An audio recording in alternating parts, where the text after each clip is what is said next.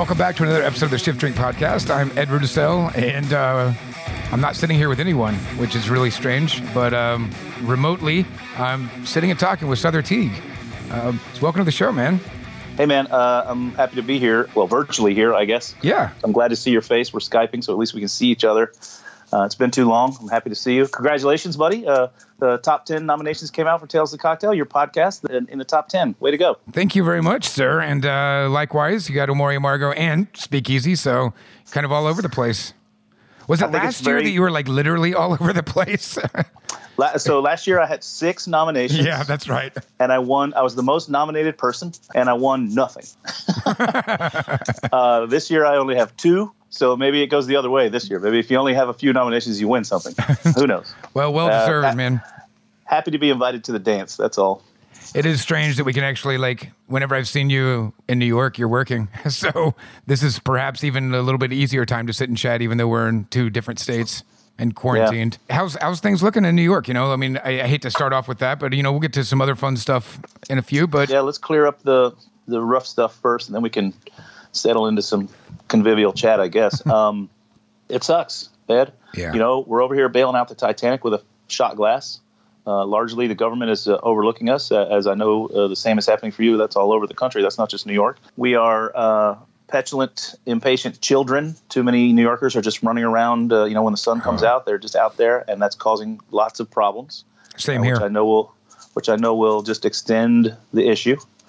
And uh, yeah, it's pretty bleak. You know, uh, we've already seen a couple of uh, restaurants and bars that we know that have decided that they're not going to reopen, and you know, we're not even we don't even know if we're halfway through this. You Yeah, know, the Pegu where we are. news was crushing.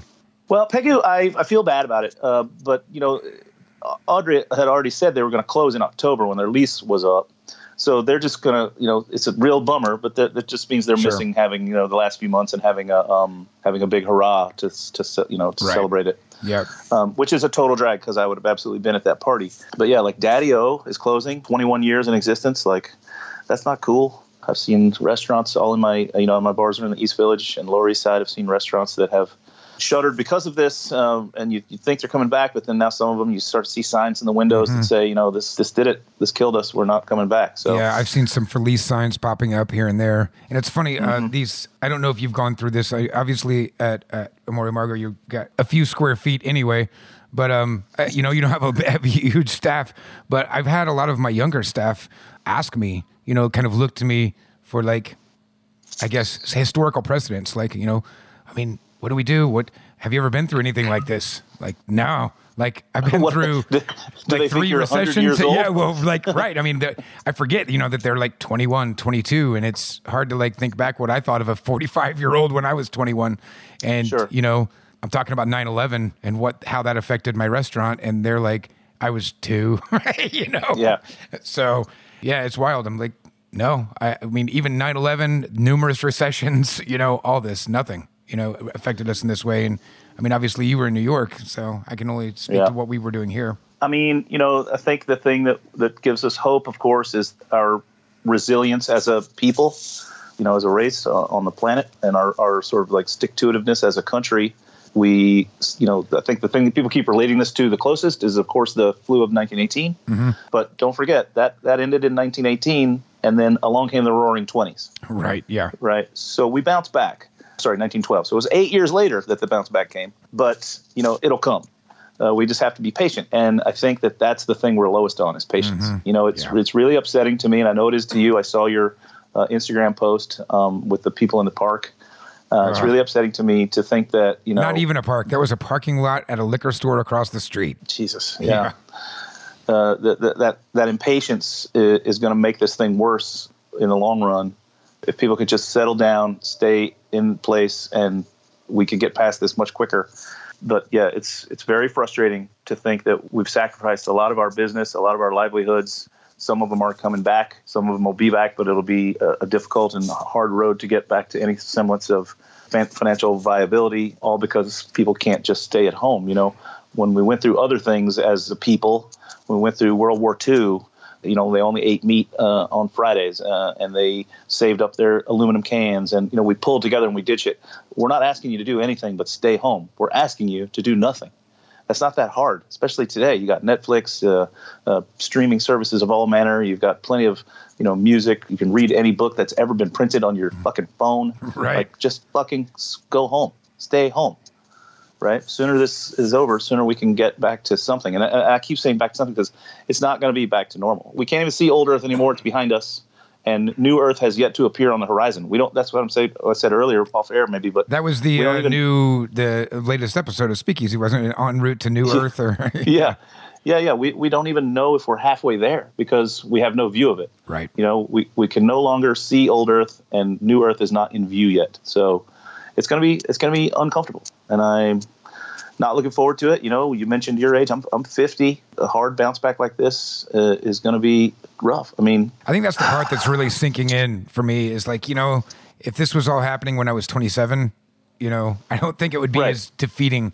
But thinking about you know, kind of trying to reinvent the wheel at at 45 is it's a little bit scary. But you know, it's daunting and it's it's it's fatiguing. You know, Yeah. I don't want to leave that part out. Like I'm I'm already kind of tired, and I did this big holiday market. I opened you know three bars in the last uh, you know two years.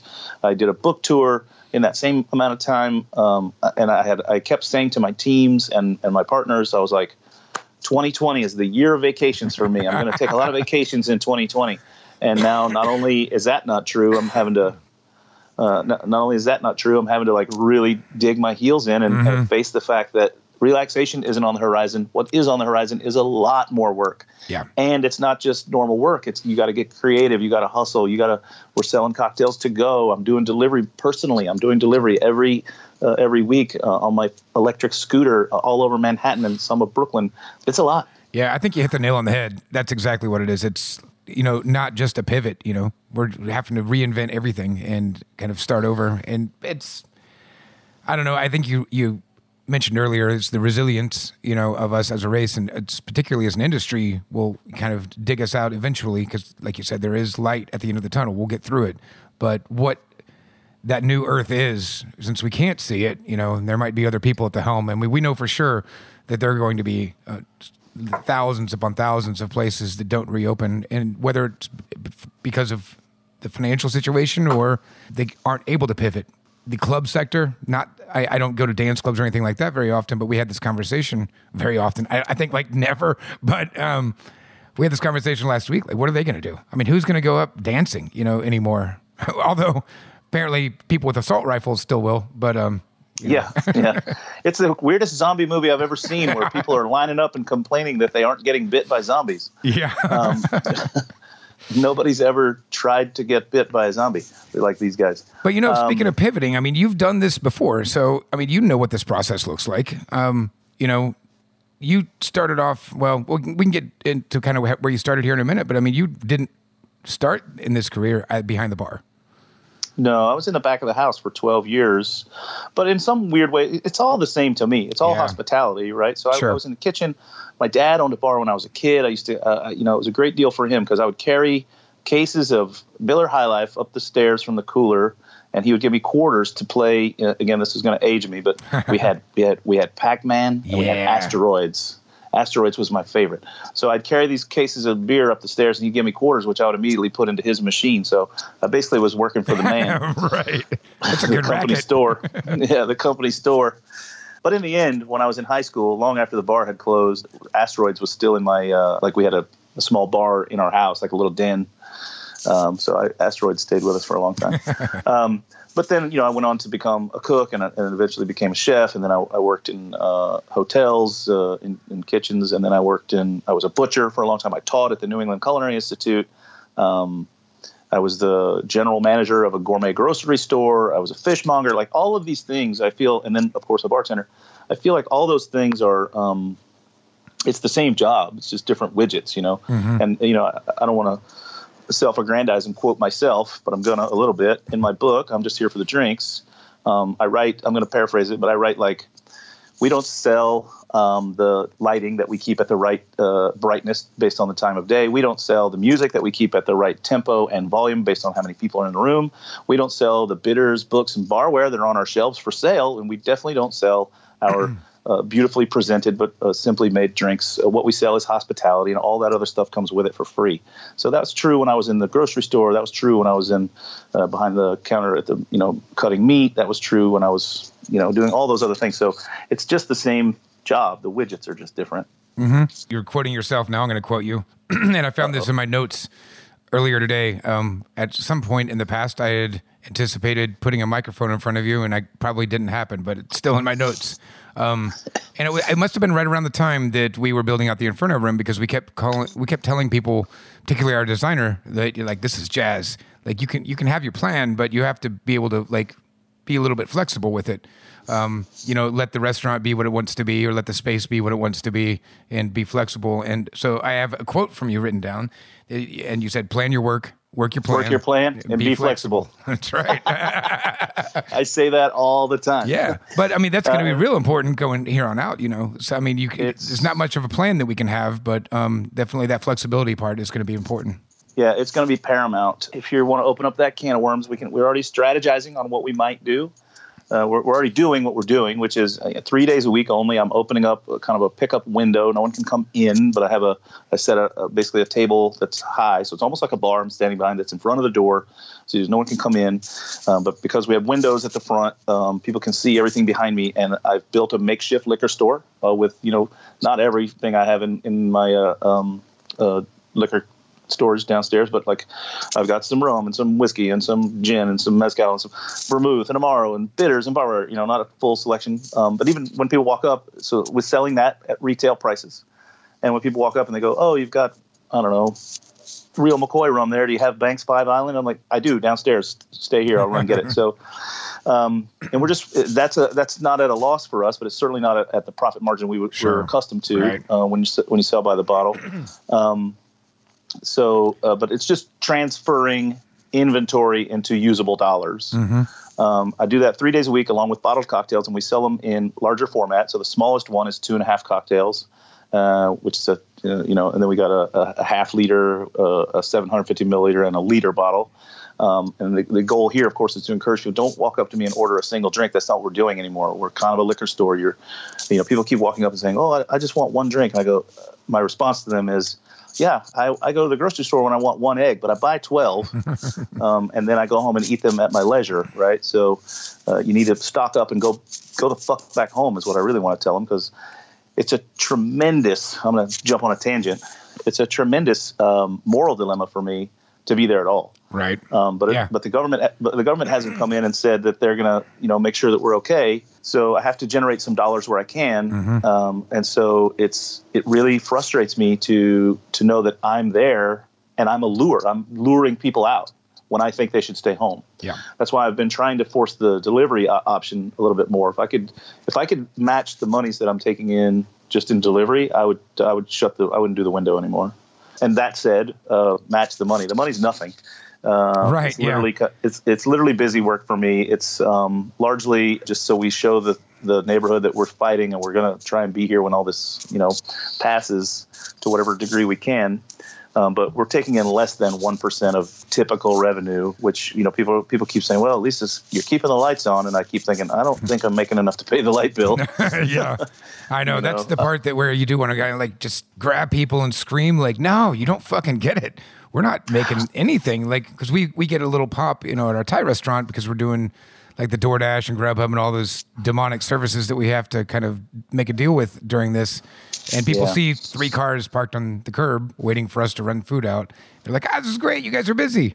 Like, yeah, no, no, not busy. Yeah. I know it appears as though we're busy. It's because like the other 15 people that would wor- usually be working here aren't. so, yeah, well, there's that. And there's also just like, yeah, there's three cars sitting there. Do you know how many tables we have inside that are right. empty? Right. As time has gone on, and I feel a little bit uh, embarrassed to even say this, but I'm doing it. So I'll say it. As time has gone on, I have gotten quite a bit more um, curt with the people who are walking up. Yeah. Um, the, the, the egg line that I just said, I, I deliver it with a, a, a, real sharp tongue. But also, if people walk up and they say, "Oh my God, this is so cool! You're doing to-go cocktails," and I look them dead in the eye and I say, "This is not cool. My house is on fire." Yeah.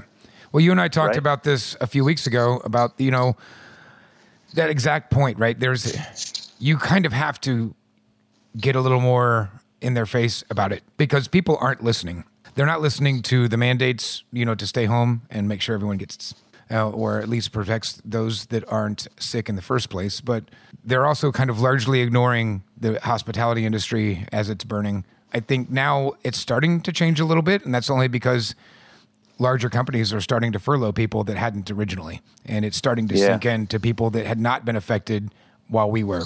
And I yeah. think I think Ed, you're hitting you're hitting it square on the head. You know, uh, there's a lot of folks, especially I think in a cosmopolitan area like New York City, who are are are by and large completely unaffected by this. Um, you know, they're still getting up every morning and working from home instead of going to the office. Uh, they're working until around five o'clock in the evening, and then they click on some Netflix, and then they still can press a button and get some food delivered. And you know, the, the largely their life is the same. What's different is they can't go to the place to get food. They can't go to see a movie. So it's hard for them, I think, to empathize when they see me at my little window trying to bail myself out in, in some very small way. I think it's hard for them to realize that as they approach me, I see them with two things in their hands. I see them with a, you know life preserver in their right hand and a brick in their left hand, and I'm in the water drowning, and they're going to throw me one or the other. And it's shocking how many choose to sh- throw me the brick, but I don't think it's malicious. No, I think they. They they just don't realize that that's the position that they're in, and that's the position that I'm in. And that's the hard part about it is how to educate people and get that word out. I mean, I, I find it the parallels between what we do on a normal day to day basis have pivoted slightly, but it's a, it's very parallel to what we typically do. Whether you know you're educating someone on on bitters or myself on rum or tiki, um, now we're just trying to educate people into how the government isn't working for us. And uh, Yeah. you know, because I mean, a lot of people really, and I say a lot of people, it's like I'm not standing around chit chatting with folks. It probably, I see them a little bit less than you do. I'm just running, you know, a bag out to a car. But people are like, "Oh, this is great," you know, like when are you guys going to reopen? Did you get some of that money? You know, like didn't they? Didn't the government give you money? Like, no, Yeah, no. I haven't even gotten a response yet. You know, and like not only Yeah. that, but it's like we're we've got our hand out begging for a loan. Like I've never, I've never begged to go into debt so much in my life. I get what you mean, and of course, I don't think the average Joe on the street realizes that uh, that those loans, the PPP loan, I'm sure is one you're talking about, is Yep, yep. is not built for our business Not at Um, all. It's a loan, so first of all, I'm already sinking. Uh, adding weight to my situation isn't going to help. Uh, it- that can be transferred into a grant, but the g- rules of the grant then dictate that you have to spend 75% of it on paying salaries to your employees. So it kind of ensures that you hire them back.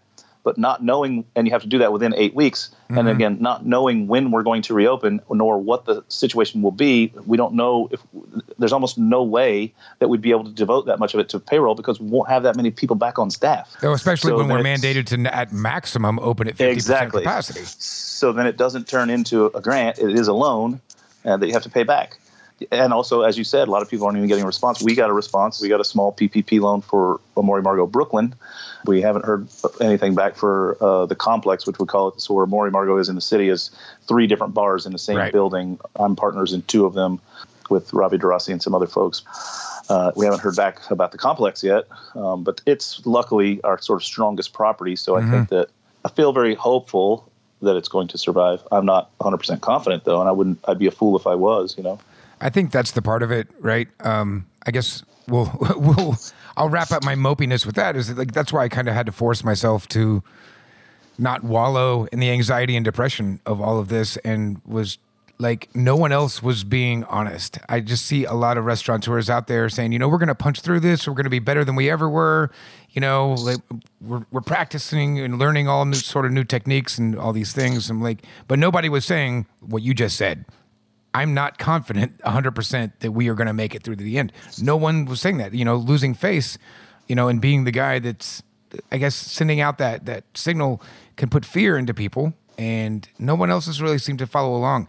I, I started being very a lot more vocal about it on social media, and um, I started getting text messages from my staff saying, oh, "Are we closing? What are we doing? What, what does this mean?" Like it wasn't intentionally directed towards you, but I'm glad that you're paying attention because if you didn't realize the situation that we're in either, then I know for sure that the people that aren't in our business don't know. Because if my bartenders don't understand what's going on, then I guarantee you that uh, my guests don't. Well, I mean, if you want to talk some again some hard numbers, uh, Ed, I think that as a bartender who has a job somewhere that's obviously on hold at the moment, um, you be very wise to start considering your other options because the bottom line is when we are allowed to come back, we're going to be restricted. Let's just use some math that says 50% in a vacuum. So 50% of your business is gone. Well, that means 50% of your tips are gone if you're working in a tipped environment, which is what we do here in America. That also means that we don't need 50% of the staff. Right. So 50% of you aren't coming back to anything, and the 50% that do are coming back to less. I've braced myself and my own staff for the idea that we're going to make less than half of our normal salary for the next year and a half. Mm-hmm. And we're not all coming back. Like, even if the bar comes back, we're not all coming back. That's just the hard facts. Yeah. And then that also means that that's true of every bar, meaning you don't, you're not just going to be able to say to yourself, well, I'll go get a job at a different bar. They're going to keep their team that's core, and they're not going to be looking for any new hires for the next year and a half. Yeah, this is a big So- wave. So if you've got something else, if you've got a, a degree that you're not using, if you've got a skill that you haven't been employing, if you've got a, a hobby that you can monetize, start considering those options now before you get to that date where we are reactivated, but slowly, and you don't have a position, hmm. or the position you have isn't taking in nearly. I mean, listen, I own a few businesses. I'm I'm already looking around to move out of this apartment because I can't afford it anymore. I have to move. Like this is just a reality. It always gotta- blows my mind that any of you guys in New York can afford to do anything on the best of times. Fact. I, I just, I always say that, like, everyone comp- always bitches about the drink prices in New York. I might be the only person on the planet that says, I don't understand why drinks in New York aren't $65. you know, because it doesn't make sense. I mean, when I was in Singapore recently, um, yeah, all the cocktails were like $28, $29, I think, something like that. Right. And it's jaw dropping, but you're like, well, I mean, it makes sense. It's very expensive to rent a place here. So yeah, Yeah, exactly. always floors me in New York how any of you guys scrap by with even even 240 square feet or whatever you got. Is That's that it, right? 240. 240? Yep, I thought I it. remembered. You know, we're, we're coming through to the end at some point, but yeah, it's it's going to be different. It's going to be a stretch stretch for us old folks. It's going to be a stretch for everybody. Um, but you know, it's not. It, it absolutely isn't the end of humanity. It's not the end of the world. Um, uh, it's just a, a difficult situation that we will have to get past. If I could throw in a positive here, I think that unlike Cincinnati, New York will bounce back faster. And the reason that I think that is I believe that once we get to a place where you know immunity is a thing, uh, vaccination is a thing, whatever, both those things, even after having been told for we don't know how many months at this point, you know, it could be ten months, uh, uh, having been told by the government, by by officials, by doctors, stay away from people, stay away from people. Once we get going again, once we start up again, New Yorkers have to get on the fucking subway.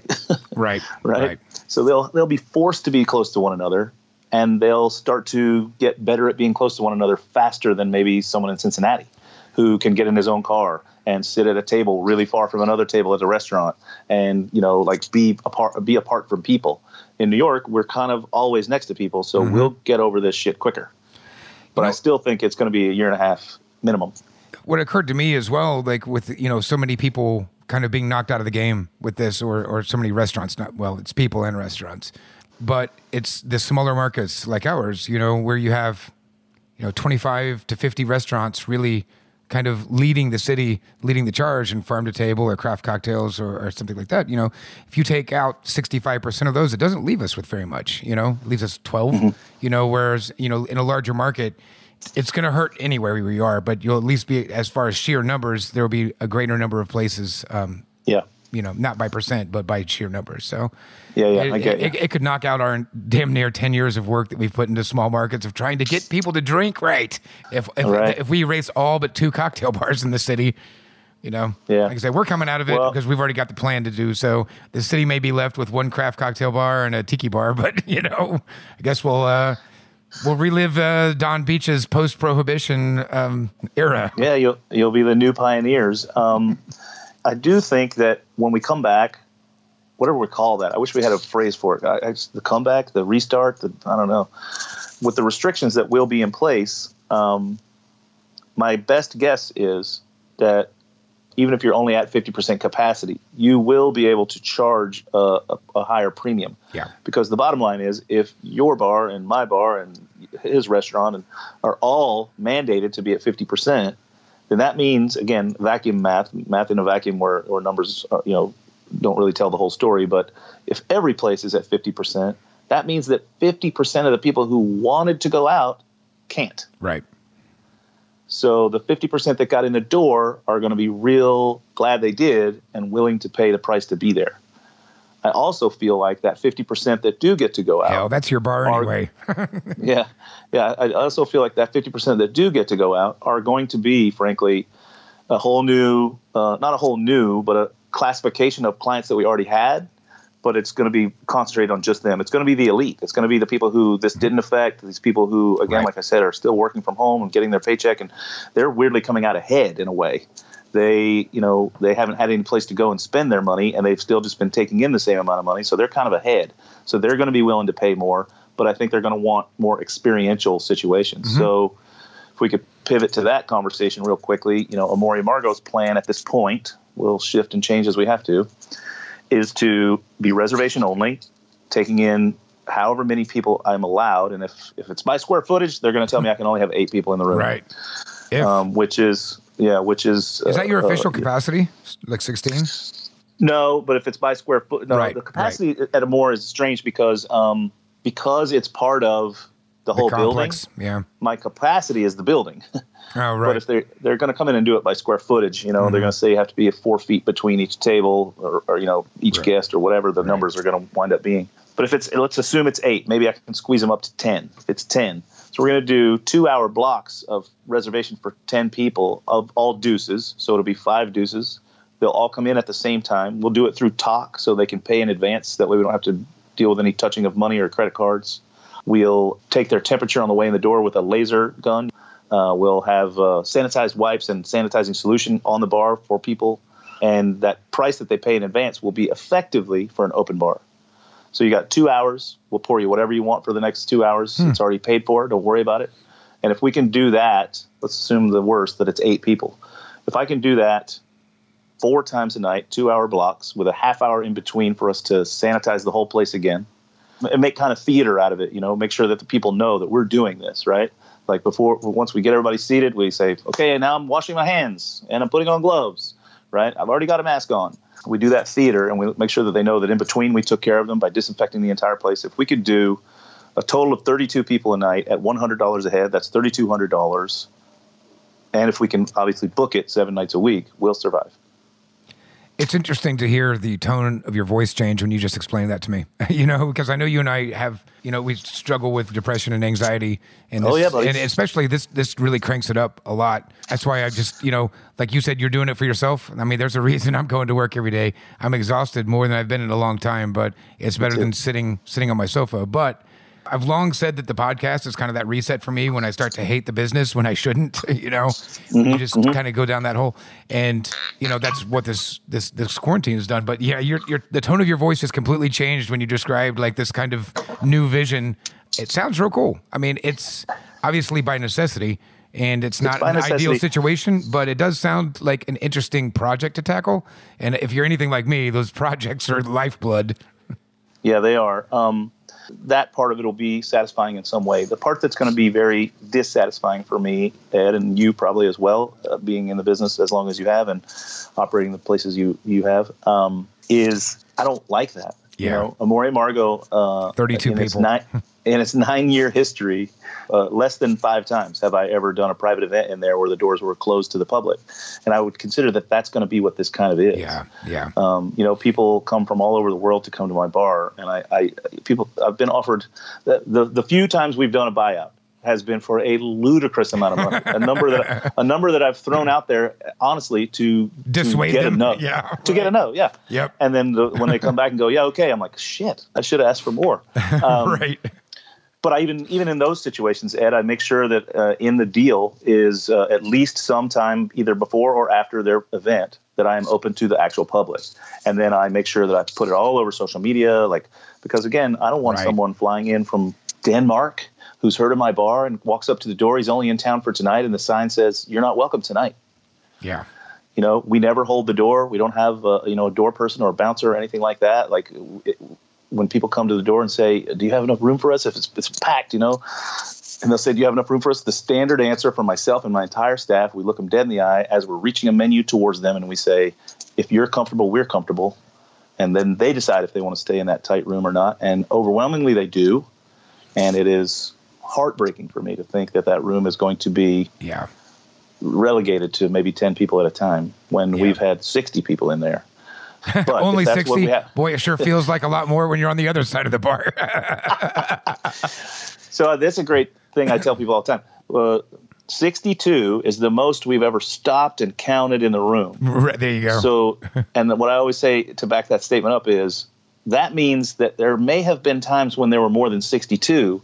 We were just too busy to stop and count. yeah. Yeah, man, I love your Uh, bar. Like, I, I haven't I got, had a chance to uh, visit your new joint and uh, or your your second Amor y Amargo, which is uh, Yeah, much larger. Yeah.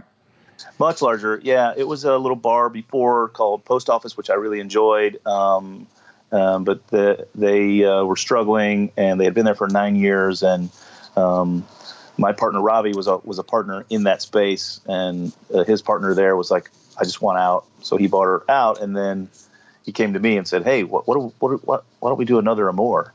And I was like, "That place is bigger. It's not crazy bigger." So, and in fact, this will shock you especially after what you just said about rents in New York, which is true. I built a couple of fake walls to make it a little smaller, so it still felt a little more like a I think more. I heard you mention that uh, on on Speakeasy. Yeah. yeah, all my colleagues and friends here in New York looked at me like I had two heads. You know, they're like, you know, you pay, you know, you pay rent by the square footage, right? right. And I was like, yeah, it's fine. But even from that uh, came came something wonderful. My friends have a bar called the Threesome Toll Booth. It's literally built inside of a broom closet in a cafe out in Brooklyn. Uh, they seat two people at a time. They don't. They do five reservations an evening, so they, they serve ten people all night, and it's a closet. Uh, well, the cafe they were in got sold, so they lost their closet. And I had just built these fake walls, and I reached out to them and said, "There's nothing behind these walls." So now they're in there, and they pay me rent. That's amazing. I didn't know Yeah, that. three- That's that's killer. Threesome toll booth. It's pretty incredible. It's tricked out inside. It's like they built it. It's like a jewel box. Like you step in there and it's you're in another magical little land. The service is is delightful. Like you're asked not to give give away too much of it, but the one piece I am allowed to give away is when you get there for your reservation, you're ushered in and they sort of like wave their hand towards the door and you open the door to go in with your guests. There's two of you. And when you step inside, there's literally nothing to do but sit. There's a bench. So you sit, and then the bartender comes in behind you and closes the door, and from the wall falls down a bar in between you and him, and then he's he's just this close to you the whole time. That is fantastic. It's a delight. Threesome toll booth. Easily found now. Not easily found. Not Well, you're easily used found. to you're used to operating in closets. Wasn't uh, you know wasn't Amor y Amargo Exactly. storage room in the in the first place? It was, yeah. It's 240 square feet of pure awesome. But when we first got in there, it was the dry storage that was, was right off the kitchen, uh, which uh, operates now uh, Mother of Pearl, which is a tiki bar on the on the Mm-hmm. ground floor. Now improved with Eli Sanchez. New and improved. Oh yeah, that's right. yeah. yeah, He came on right before this happened. Holy He shit! literally texted me right as you were calling me Oh, because man. he was like, "Let's go to New Orleans." I'm like, "Dude, uh, it's not on my radar at the moment." Man, the year of vacations is over.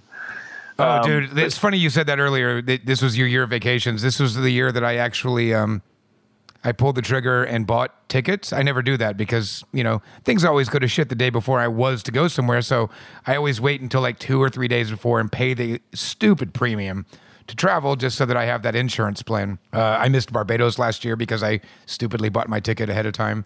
And anyhow, this year I was like, nah, I'm I'm doing it in 2020. We had tickets and rooms for like Hukilau and Unaheli and Tiki Oasis. Yeah. Miami, you know, all these places. And uh, I made it to Atlanta for Inohali, luckily, because that happened two weeks before. But yeah, I was like, damn it. And now I have tons of flight credits that'll never get used. Should have Right. just, should have just stuck with my normal uh, operating procedure. Damned if you do, damned if you don't. Yeah, sorry, I, I, I distract got distracted there, but um, your storage space. It's the kitchen is right off of us, or we're right off the kitchen. So, fact, the way I explain it to people is, I'm the roommate who took the room nobody wanted. right? It's very tiny, but but also I think it's to clarify it or make it make sense to people. You have to tell the whole story, which is We also only planned to be there for six months. This was a pop up. It was kind of like just a little clubhouse that we made for ourselves. In the early days, we closed at 11 p.m. every night because everybody who worked there also had another job. Mm. And the nights you worked at Amore was your night off. So we closed at 11 so you could still have a little bit of a night off. So, how old um, is the bar now? We turned nine years old during COVID on March 21st. Our six month pop up is nine years old, still popping. Time flies. It is popping. I love that place. It's definitely one of my favorite. I mean, I don't know anybody that goes to New York doesn't that doesn't swing by there. Well, so Ed, you got to think about that too, and I'm thinking about it pretty heavily right now. You know, uh, when we get back into operation, a great many of my clients are not from the city, not from right. New York. You know, they're coming from all over the world because they want to see what we do, and that's again why I don't like holding the door or, or closing for private events or anything like that. I'm worried that people aren't going to be traveling, so business is going to be down just because of that. So like even though we're allowed to do 50%, will we be able to do 50%? Right. I'm being again hopeful but not confident that I'll be able to book this news program out. And maybe like on Sundays and Mondays I, will just do walk-ins and no reservations. But again, we'll have to adhere to that number of people mm-hmm, in the mm-hmm. room. Right. And how do we do that? Like I don't know. I don't want to alienate people with the hundred dollar. I think hundred dollars is what we're kind of looking at right now for two hours of open bar to Amor y Amargo. Some pretty you know unique stuff. I'm probably the only guy, but I'm still like a hundred dollars. That's it. You know, yeah. well, I want to pay more. I mean, I, I, it just it blows my mind that you guys can afford to do anything in New York. It's just so damn expensive. No, I get it. I get it. Uh, and the drinks currently are sixteen dollars, and we do blanket pricing, so all drinks are sixteen dollars on the menu. Big fan of blanket um, pricing. Yeah, it makes it easier for the guest. You it know, the, they don't have to worry about oh, do I want this drink? It's two dollars more than that drink. Right. They don't have to worry when the when the bill comes. You had these and I had these. It's just there's mm-hmm. two of you, split it. You know, it's easy. It's all the same. At that price, then, you know, that's six drinks ish in two hours. I don't think that's crazy. We've already talked about having, you know, on Tock. I don't know if you ever yeah. made a reservation on Tock. You can many times. Yeah, you can add supplements. So we might be like it's a hundred dollars, but if you want to add a whatever it is, we don't know, twenty five dollar supplement, we'll do a a rare Amaro tasting. Shaved truffles. You know, yeah, exactly. Shaved truffles, champagne, caviar, whatever it is. Uh, it's all right now. It's just an you know academic exercise to try and think this stuff up. And then it'll be put into practice and see if it works. And do we have to change it to an hour and a half so that the hundred dollars uh, is is the right number? Do we have to make the hundred dollars less? Is it fifty dollars right. and it's only an hour? Like, how do we work this out so that we can get to a place that's amenable? to us that will generate the revenue that we need and that will be a price that people are not only willing to pay but maybe willing to pay more than once when they want to come back or, or a price that they'd be willing to pay and recommend it to a friend you know we, we don't want to alienate our own audience I don't think that you're at risk of that happening. People flock to your bar. I, I do realize that you know the risk of alienation of people that can't get in, but I definitely think that there's a market, um, not a market. I think the market is more than happy to plan ahead to come to your place it is unfortunate that you can't like take care of as many people as you'd like but i certainly right. think that your guests are some of the most loyal and fanatical guests uh, in the world um, You're right, i mean you were able to you were able to build a 240 square foot bar that doesn't have juice and uh, win multiple accolades over the last decade it's very humbling we also don't take that with any out of context. We've worked hard and we deserve it, so we feel good about it. Um, but you know, it's still again. you know, don't you know that's not allowed in the restaurant yeah. industry? You're never feel good about you're, you're, never allowed to feel good about success. You're supposed yeah. to always make everything cheaper and more accessible to everyone, and that's it. Never feel good about yourself.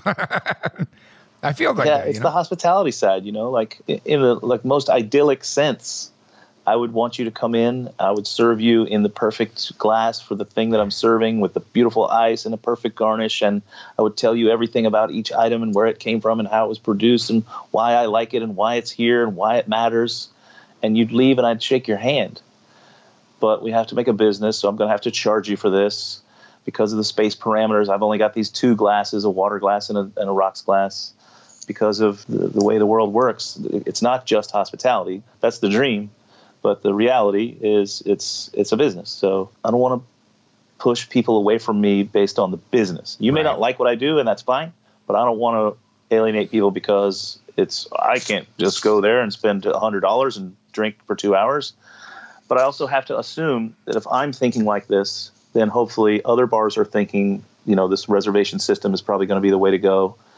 And that means then that what we used to do, we have to let it go. This is just going to be the way it is. That's gone for at least for a while, the foreseeable future.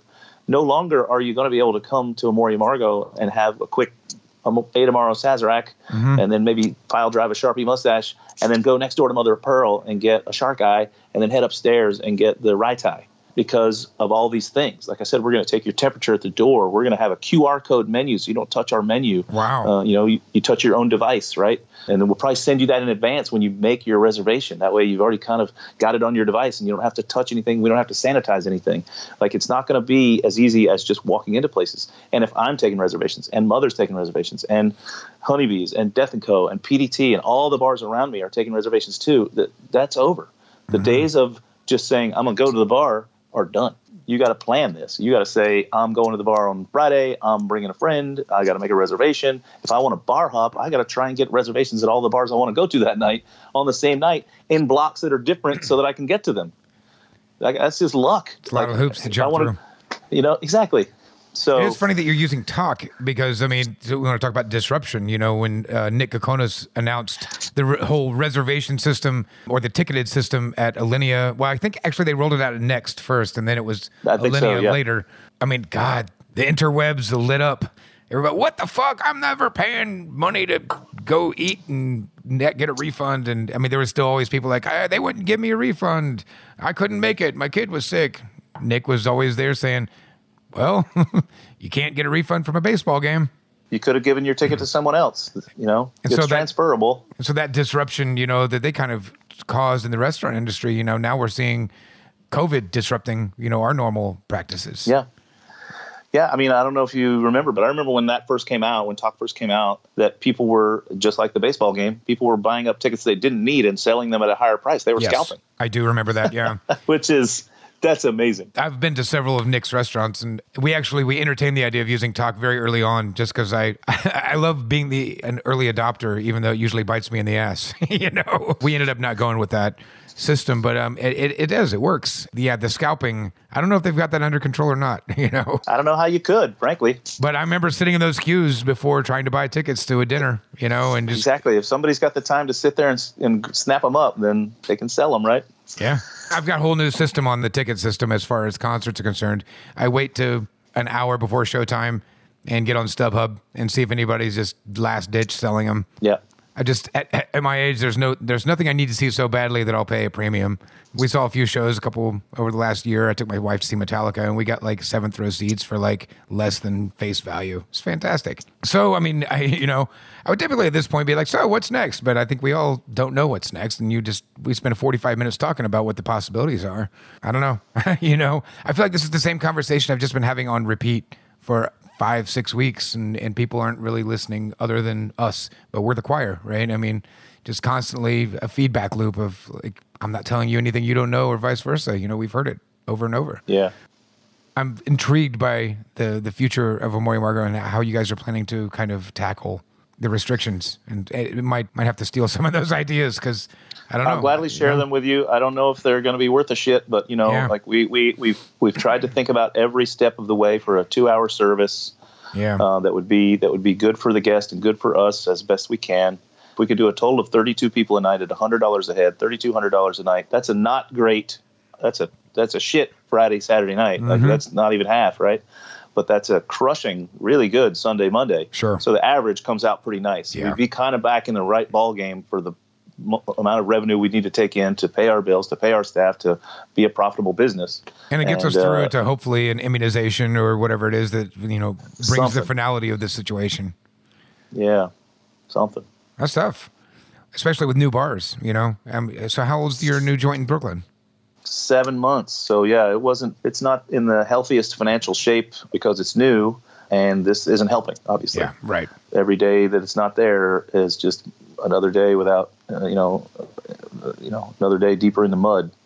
Um, but like I said, we did get a small PPP loan for that one, and hopefully that'll get us over the hump, whatever the hump is. But that's the thing. We, can, we that's there's there, there's that variable that we don't know the number. We don't know when we can reopen. We don't know what the parameters are going to be when we do. We don't know what business will arrive when we do. We don't know any of it. So this may all be for nothing. But as you said, and as I've said many times, uh, I, I got to stay busy. So just doing this, going through the motions, is keeping me, you know, somewhat sane. Um, it's weighing pretty heavily on my anxiety. I am my I'm wringing my hands all the time. You know, uh, I'm sweating this stuff. I'm not sleeping well. I'm not eating well. I'm yeah. Not, oh my god, the sleep. I mean, it's Yeah. just gone away.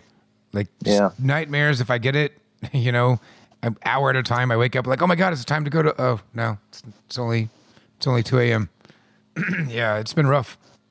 I mean, it's also hitting home. You know, uh, last week we found out uh, that one of our barbacks, who's been in the complex for over Yeah, ten years, longer, that. longer. Uh, yeah, Victor Morales. He's been in the building longer than me. You know, Amore's only nine years old. He worked at Cienfuegos when it opened ten years ago. Um, and he's worked for us at least two days a week all that time. He has another job, but he's he's always been with us. And he passed away from COVID nineteen. Uh, two small children, you know, both of them under thirteen years old. Um, a wife, obviously, a, a loving, sweet, gentle, very pleasant man. And you know, uh, this hits home. Like I think death is going to get close to all of us. That's the closest it's gotten to me uh, th- because of this, anyway. Um, and it's it's it's tragic and it's horrible. I'm This is the first time that I've ever thought about my age. you know, when getting what, during any sickness, um, I've never really been concerned about something because of my age. But at this point, you know, it's it's starting to get people our age. These interviews that we were sitting and doing with each other, you know, uh, in the last month, you know, we start off with good intentions of like, trying to break out and and be positive and and get back to some sort of level of normalcy as far as our conversations are concerned. But it's impossible it's impossible to sit and talk about you know bitters or rum for an hour when you know it's the ship's sinking. You have to address it. Yeah, I keep telling people uh, using the ship analogy. I keep saying I'm bailing out the Titanic, but I'm using a shot glass to do it. Um, it's insurmountable. Uh, I try and rely on some things. You know, the, the words of smarter men than myself. Camus famously said, uh, "We must try and imagine Sisyphus happy." So we're pushing a boulder up a hill, knowing full well it's going to roll down the other side, and we have to push it up again. But we have to at least envision ourselves being happy doing it. I think that's not an outwardly positive thing to say, but it's it gives some inward positivity. You know, I'm going to keep pushing that boulder. I'm going to do whatever I can to make sure that the bar reopens. I'm not going to go into it, you know, foolishly and say to myself it's going to be the same. That's those days are gone. But it's going to survive and it's going to carry on in some form or another as long as I can make it do so and I hopefully, if I could say something to encourage your audience or or you even, that you think in those same terms. You know, we're gonna we're gonna do everything we can to make to make it happen. And in the end, if if we don't, then we're gonna do something else. Uh, we're not gonna just not do. Yeah, that's for sure. I don't think there's any wiser words to end on. I mean, that's that's what I think we everybody can expect. There is no there is no new normal. I, you know that that phrase is killing me. The new normal. There isn't. There is nothing. We, there's no decisions made by nature on what the new normal is yet. So Yeah, we're just not there yet. yeah, Uh, yeah. Um, past the horizon line. We're heading towards it though. you know, hopefully. Well, brother, I hope so too, Ed. It was awesome talking with you. I know it's been a few years we've been talking about doing this, and uh, unfortunately, it took a you know a, pa- a global pandemic to get on a technology as old guys that don't know how it works. I know. No te- one knows what it took to make this happen. you texted me yeah you texted me and said we're going to do a skype and i was like oh i think i have that oh, and then i looked at it and it's got your records on there i've talked to one person on skype before and it was Yeah. like two and a half years ago yeah, this Uh, is my I third like, okay. time, and yeah, I had this ancient photo. Not only that, I spent three and a half hours trying to figure out how to hook up the audio equipment. yeah So by the time I texted you, I felt pretty confident. I was like, "Hey, uh, yeah, I'm just gonna Skype you. We're gonna hook it up." like right on fi 50 minutes prior, I was texting my producer like, "Nothing's working." well, i hope you pressed record I hope I did as well. you know, it's funny. panicked look So there was a moment, the Manny, when we were talking Diplomatico, um, I missed the first 10 minutes of, of a really thoughtful conversation about Venezuela. And uh, I looked down and I didn't pull anything over on him. you know, he was like, Yeah. I worked in radio. I'm like, shit, you know exactly what I just did. thankfully not happened to me yet in the three plus years i've been on the speakeasy Gosh, has it already been that long? But Wow. I get terrified every time, every time uh, that I'm doing remote recordings uh, with my equipment. You know, because I, I don't know if you. I, it looks like you probably do, but I've got like a mobile. I bought everything mobile studio. I've got Oh, yeah. mics and uh, you know all the gear. So so now when I go to like Tales of the Cocktail or Travel the World, Oh, that's I've right. I heard some. me. Yeah, you did several from Tales. Yeah. Oh, Uh, my nightmare I'm- happened I- in Miami a couple years ago. What? Yeah, a year ago when I I finally put together a roundtable with Christelle Harris and Kate Perry. And I think Jan Warren would, jumped in there for a second, and Richard Seale jumped in. It was just, like, just everybody, right? And Ogi Yarji was Richard with us. We recorded it. In the middle of it, Richard leans down and says something in Jan's ear. And after we finished the kind of roundtable, this is the behind the scenes of Shift Drink. Um, at, we wrap up, and, and Christelle and Kate were like, "Hey, we need to go. We're, we're going to go over to." Um, regardless, we went over to a bar, and we're like, "Why?" it's like, well, and it's like, "Oh, Richard's going over there." Like, "Well, wait, wait a minute, aren't they having the plantation party tonight?" Oh, we should go over there. There's going to be fireworks. We all headed over there. I don't remember how the night ended. I do know how the next morning began. It began with my uh, one of my bartenders who I jammed all my audio equipment in his backpack, so I didn't have to carry it around all night. Woke up the next morning asking for my uh, equipment, and he's like, "It's in my backpack." I'm like, "Where's that?" And he's like, "It's it's over there." No, it's not. oh, and it was gone. It was a whole afternoon of him spent at the police station over at Mac's Club Deuce, asking if they found it. You know, the Deuce actually was was helpful. You know, and it. I, I love that bar. There's no way that it could have happened in any other time. But um, and I'm thinking in my head at this point, I, I'm going to have to tell all of these people that jumped in on a giant round table that yeah, thanks for the audio, but uh, I no longer have it. so Yeah. but it was recovered for at the police station, Oh, and they wow. stole twenty bucks out of his wallet. They left thousand dollars of recording equipment in his backpack, and it got turned into the police. And um, yeah, I was able to recover all of it. That's amazing. Yeah. What a great what a great ending to that story. And you've been to the Deuce. I mean, you know the neighborhood. oh, I love my, it's my favorite Dude. fucking bar in Miami. favorite bar ever. you know? It might be. Uh, it might be. It's got such a you know, so many times bars uh, at restaurants, fucking I don't know, parks, whatever. Many times a place supersedes what it does by what it is, uh, and that place is incredible. The last time I was in Miami, I was there for five days. I went to that bar every single day I was there. how can you Uh, not? Yeah. And yeah, the Yeah, 20 sandwichery across the street. You can grab yourself a sandwich, go over. It's open. It's open twenty four hours a day. Yeah. Like, you know, it's like no matter what you did, you can be like, I, I could hit the deuce. Was it breakfast time? Let's Yeah. go get a so they close at Deuce. 5 a.m., right? And they kick you out at 5.15, but then they give you the plastic cup to pour Yeah. your drink into, and you can Yeah. come back at 8. But the, Yeah. the sandwich place across the street stays open till 6. So you can just go over and eat and hang out for an hour and then just come on back. So, yeah, I, it's fan, it, it could only exist in Miami. I think you're right. Sir, thank you so much for doing the show. You know, hopefully we get to back to doing these things in person one of these days, and hopefully I can sit in your crowded little studio one of these days. Yeah, I'd love it. But I'm way overdue to come visit you and see your see your spots and meet your wife and you're on my list, that's for sure. And again, this was supposed to be my year of vacations. I had a lot of running around planned for the for the United States. Um, I've never been to Denver. I told Sean Oh, Kenyon man. I would come visit him. Um, I've never, you know, been to Houston. I told Bobby I would come see him. Like this was going to be a year of me running around, and now that's you know on hold for indefinite. But yeah. that doesn't mean I don't want to. And if I can find a way to, you know, get it sponsored or paid for or monetized in some way, I will travel around with the speakeasy. I'll travel around with the pop-ups of the bar. I don't know. I don't know how those are going to work in the Yeah. future. You know. It's going to be interesting times for sure. Well, we're all a lot of us are going to be looking to you for you know to lead the way. You know, you've been a voice Well- for the industry for many many years, and you know we still kind of pay attention to what's going on, and not only in New York, but you know at your bars in particular to see you know thoughts on what we can do to you know improve our service and and Well, thank you. yeah yeah. Thanks, Ed. Hey, thank you, sir. Cheers. Glad we could share, share some rum with you. you know, Yeah. my you're real McCoy. I'm drinking some Vietnamese uh, a tea punch. So again. long, long distance. I, I I picked rum because of you. Normally, I would. Normally, when I'm at home, I sit around sipping whiskey. But That's funny. I Um, I almost busted out of tomorrow because of you. So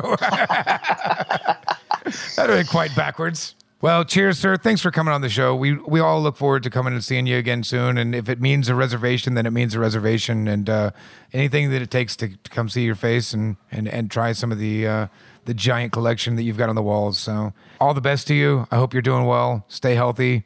You know, and try to try to get through as best you can. Thanks, man. I would say one last uh, item for your listeners. I'm an open book, uh, and I'm I'm pretty responsive. I'm creative drunk on all media. Uh, if you have uh, something you want to ask me, just DM me, or uh, if I could be of some inspiration or help or anything, uh, Yeah, feel free to reach out. incredibly responsive. I've been watching all of the. You, in fact, not only that, but even increasingly so now. I've got more time to to be on the device instead of on the bar. Right, right. Uh, that's excellent advice. You're going to be getting a deluge of uh, the four people that listen to the show. So, um, my, my mom's going to be asking you. "What's tomorrow?" Yeah, I'll get to them as fast as I can. All right, Uh, man. Well, I will talk to you soon. Hopefully, I'll see you in, in New York. As always, if you need anything, you know, hit me up. I'm a phone call away. I thank you for your friendship and all the kind words you've said. And congratulations again on being nominated. I hope uh, And to you, I hope the both of us get to the top four. I'd love to duke it out with you. that would be amazing. I think well, we got posted somewhere, tagged somewhere on Instagram, a little Luke Hang and uh, Raiden. I think Dan Watson might have tagged us. Yep, Dan, I saw Dan. Yeah. Oh, that's right. You did the event there. So, all right, sir. Well, cheers, and here's to better dames. Indeed, pal. Thank you.